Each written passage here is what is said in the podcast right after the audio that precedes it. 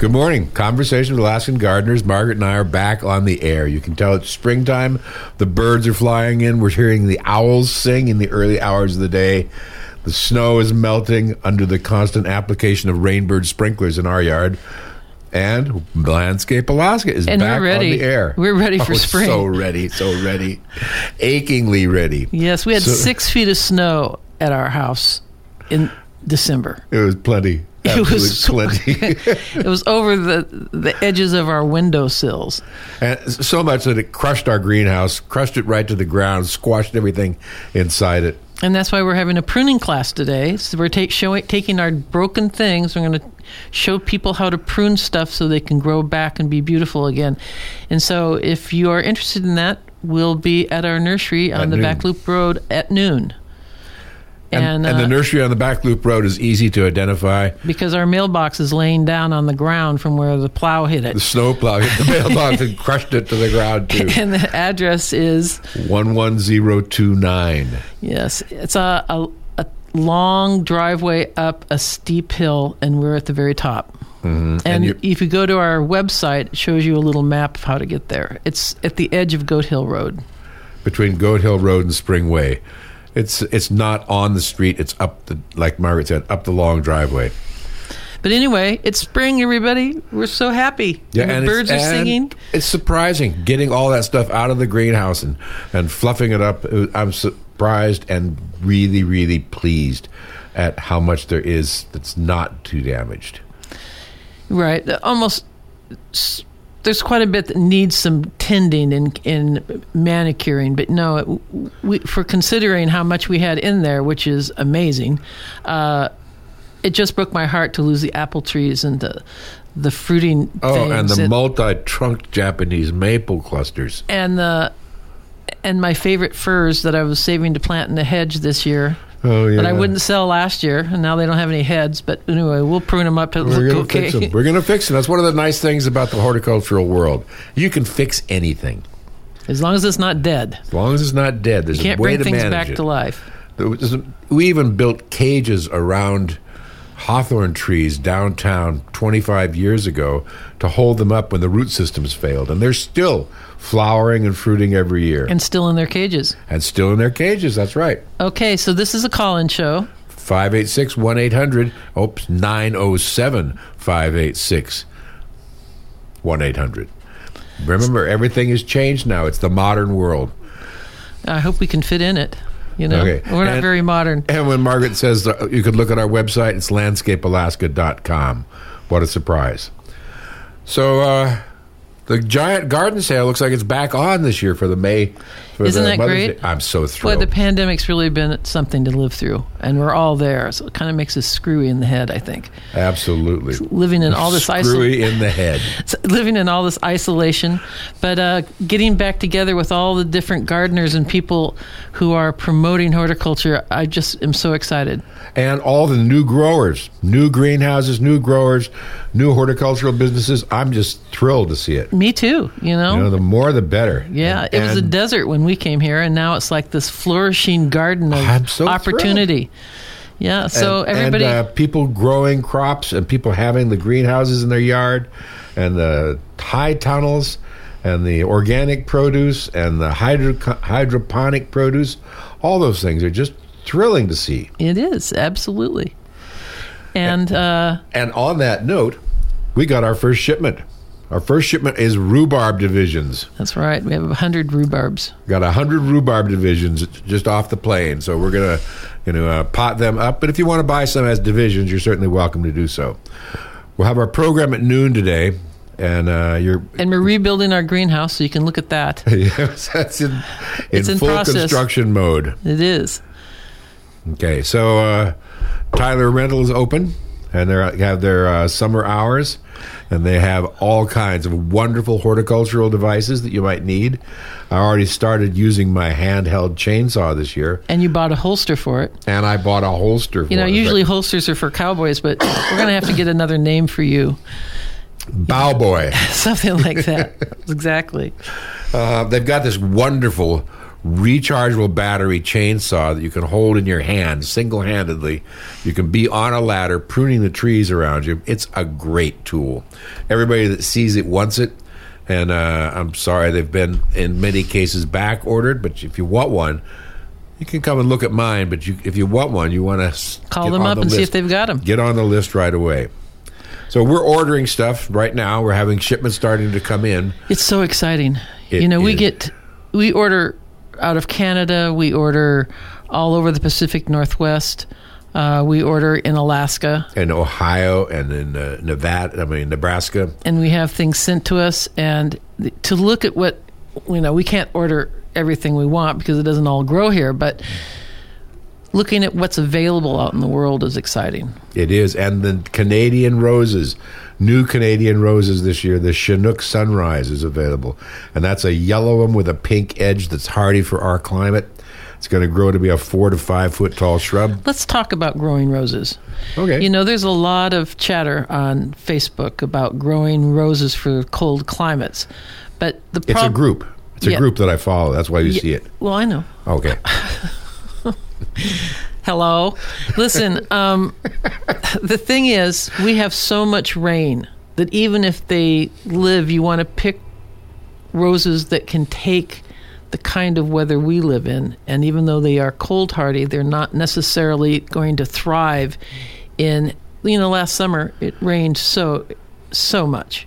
Getting seven inches of rain in a week was not unusual, and the month of July and August, when you're hoping your roses are going to be doing their thing, uh, it was stormy. it's just the pits. But anyway, you if you can plant your roses under an eave and protect them from having to deal with the really harsh rainfall, but still let them get light, they will grow and thrive for you if they are cold hardy. and you can put them on a trellis against your building. You know, hold it out from the building enough so that you can do your maintenance work on it. But you train a rose on a trellis, and even though it's not one that's bred to be a climber, you can train it to be like a climber, and they make a nice, uh, really, they make a beautiful, big.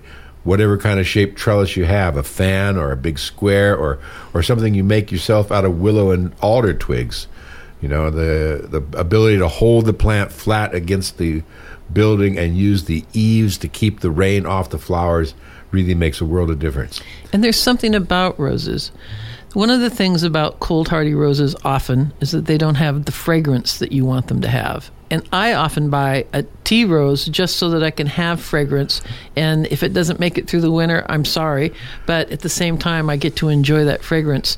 And sometimes those little dwarf roses, the little tiny miniature roses, have great fragrance. Mm-hmm. And they're wonderful in hanging baskets and stuff like that. And they're often tough enough to get through the winter if given some protection. And the Not one, outside I can't remember what the name of the one we had last year, but I will have them again this year. Was a rebloomer. Once it started blooming in early June. Something on the Hudson? no, not that one. That's a big shrub rose. This was that little miniature one that was yellow and pink. Oh yeah, we Yeah. still have a couple of those. I noticed them coming alive again. They're down in Montana Creek in Uh-huh. that greenhouse. So this is one of the most exciting things about horticulture is that the, the coming on in the springtime of stuff that you you pray it's going to make it. You can't tell for a long time, and then all of a sudden, bingo! There they are, those green buds swelling up on them. They send little signals. Mm-hmm, you I was looking at the creeping blueberries yesterday. I love those. They are Right. the most fabulous ground cover. They're Yeah. not real fast, but they're fabulous and they're tough. and the color right now the main stems are that really deep deep red and then the buds are the brilliant little green on them Mm-hmm. they stand out like christmas ornaments. I know. very very cute. So okay. our, our call-in show, 586-1800 Come on, somebody, call us up. 586-1800 okay. So uh i'm really looking forward to to uh, our class today to pruning the trees up and getting them ready making new tops on them and that'll be at noon at our house at the nursery on the back loop road I want you to order some boxwoods for me, David. okay Do you want uh little ones or medium sized ones I'd like a two-gallon. Okay. Boxwood is one of those evergreens that if it finds the right place here, it grows really well. And there used to be a hedge of them around the front of the governor's house. I, I don't know if it's still there or not. Well, there's boxwoods growing in people's yards. I want mine for pots. Excuse me. And uh, I'm going to winter them over in the greenhouse because in a pot things don't survive as well as they do in the ground. And often things, you know, really, if you want to see how hardy something is, plant it because living in a pot is really difficult. But but boxwoods are tough. So uh, the right variety, they're not all the same hardiness, but the right varieties do really well up here, and I want them for my permanent pots. And they've got such an amazing aroma. Mm-hmm.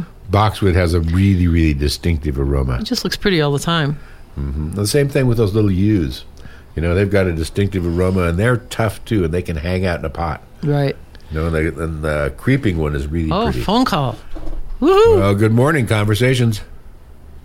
Yeah, good morning. I'm glad you guys are back on the air. Thank Thanks. you. Um, yeah, I have. My question is, I have uh, nasturtiums that I'd grown by uh, from seed, and they're fairly well along, and I have them in a cold frame that's about 50 degrees, and the, some of the leaves are starting to shrivel and turn yellow. Is it too cold for those nasturtiums? They've been in there for about two, one to two weeks. How long is it since you give them some fertilizer? Uh, I, I haven't. They don't need much, but if the leaves are turning yellow, there's a few things that that happens. One is is they're uh, too wet. The other one is that they're too dry. Of course, that those are hard ones. But if they're turning yellow, it usually means they need a little bit of fertilizer. So But would you do a liquid feed? A liquid feed, Light? very very light, like a quarter Okay. strength. Okay. Okay, great. You betcha. All right. Thank you. Hey, Uh, and make bye-bye. sh- yeah, and let us know how it turns out. Okay. And if you end up with more nasturtiums than you want, let me know. Okay, so we're looking at small trees in this springtime. Small flowering trees. Well, there's a big market for small trees. And when we're talking about small trees, we're saying something that won't get any bigger than 15 feet. And that's in a 40 year period. Um, you can have even smaller trees, of which there are real dwarfs that uh, produce. But in my work, uh, because I often design for large buildings, having a tree that doesn't get too big and doesn't interfere with the facade of the building and being able to be maintained, there's a big market for that. You know, Mm-hmm. we're some- surrounded by giant trees, so it's like we we, we don't want this. We don't need any more big trees. That's right. But what we do need is that relief that you can see against the building or, or from the building in the other way in order to frame views and to to block views. You know, and there's a lot of criteria when you look at trees in the landscape. Well, for me, a lot of it, because I drive the maintenance train for Landscape Alaska, is how much debris does a tree make? And, you know, like the mountain ash probably is the worst. Not only does it have uh, berries that hang on for a long time, and even though the ravens like them and all that, that by the time they drop on the ground, make a horrible muckiness wherever they are. They also have compound leaves, which means you can't just rake them up because they get all tangled with one another, and you can't blow them with a blower because uh, They're- don't want to move. That's you know, right. they're- kind of hang under the grass. they're like a big community. And so, it, and they also drop their sticks from their multiple branchlets, you know. And so it's a real messy tree. So when I'm looking at trees, I want a tree that when the wind blows in the fall, the leaves are small enough they just blow away. And I don't have to worry about raking them up or cleaning out the drains or taking care of the curb or clearing the parking lot, you know. And Those- so are you talking about mountain ash? no, no. I'm just saying that uh, having trees that are small, under 15 feet, when they get gr- big. I mean, you can have a 10 footer. You know, I'm just saying that can easily be managed and have small leaves and are beautiful, have color, texture, all that, uh, but can maintain themselves. That's what I look at in a tree. Little crab apples are good trees for that. They are. And so are service berries good trees for that. There aren't. It's hard for crab apples to stay vertical, though. They don't have a very strong root system, it seems to me, because they all, even if you, unless you keep them staked, they always tend, they look like they're leaning. Well, they are leaning as they get older. You know, by the time they're in the ground 30 years, it's at a 45 degree tilt. So uh, if you're going to grow small crab apples, keep them staked. Yep, that's really true. Particularly the, for the first few years of their lives, so they can get get trained and oriented. And I think when it's you, our soils. The soil just gets so saturated with water that they, the, the roots aren't strong enough. They don't die, but they are leaners. and there's a lot of of crab apples that have fruit that's so tiny you can't even see it once it drops to the ground. I like that. Yeah. The Sargentinas and the Sargents are like that. Really, and they, they hold on through the wintertime for a long time before they drop. And the birds won't even touch them until they've been frozen a couple times. So that they have the sweetness and the sugar. there you go. So nice.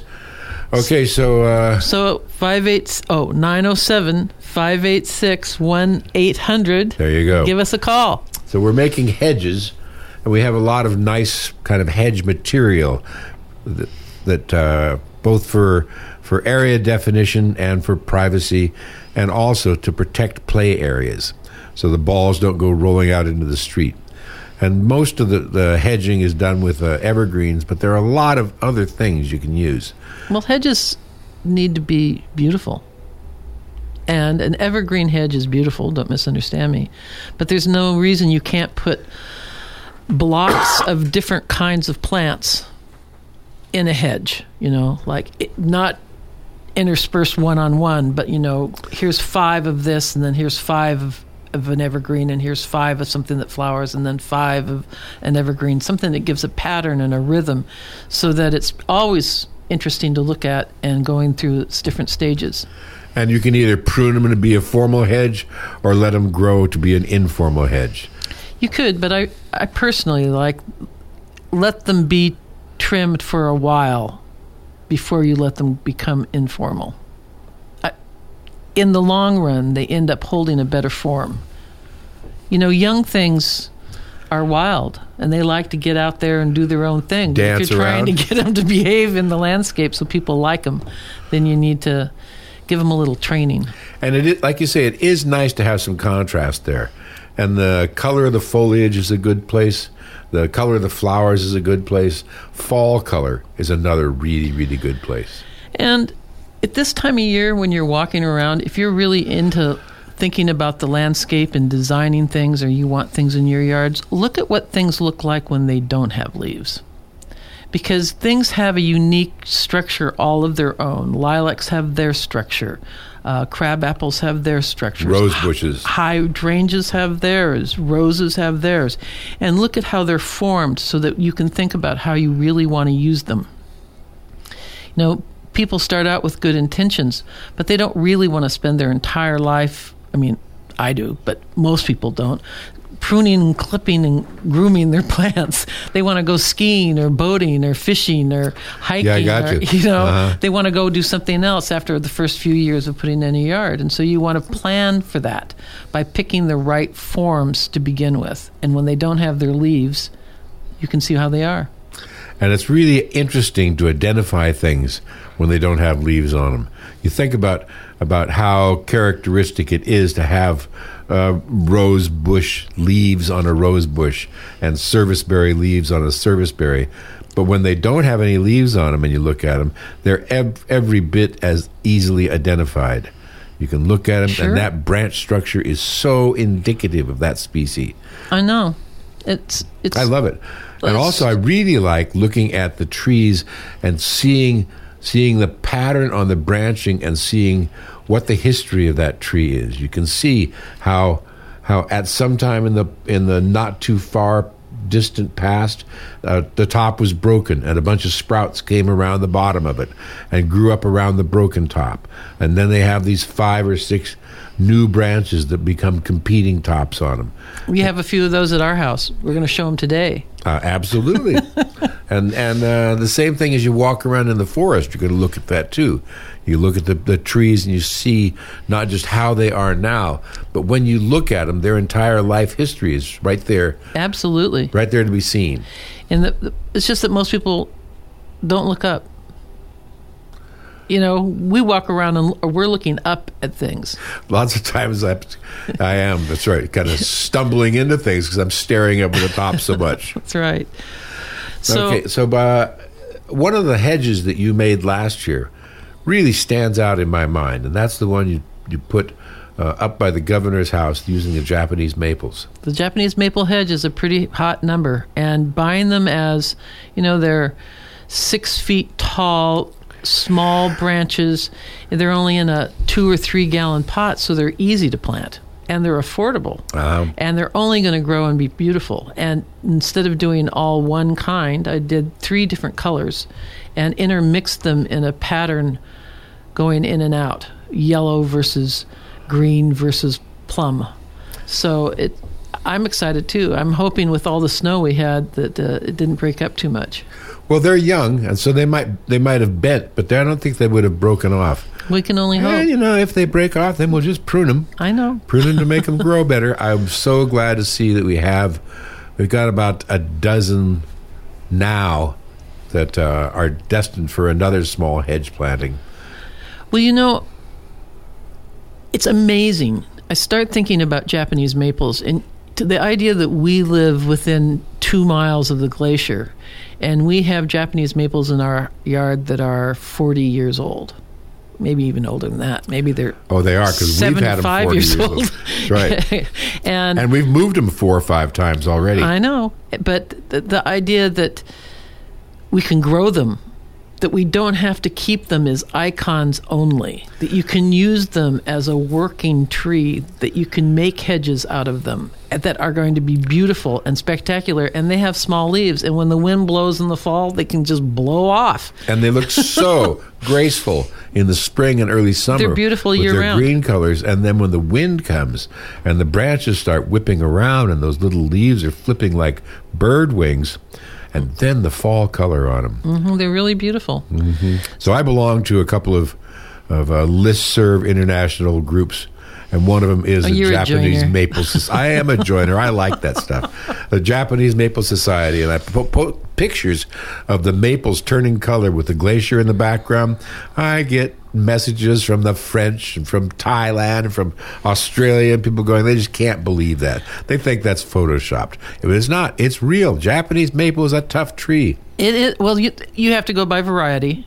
Not all all varieties aren't the same. So there are some that are definitely you know forest trees out of Japan, and forests in Japan are pretty big deals, and so they've been cuttings and bred from that and so you look at the zones and what part of the forest they came from or what forest they came from and you're able to use that Uh, good morning, conversations.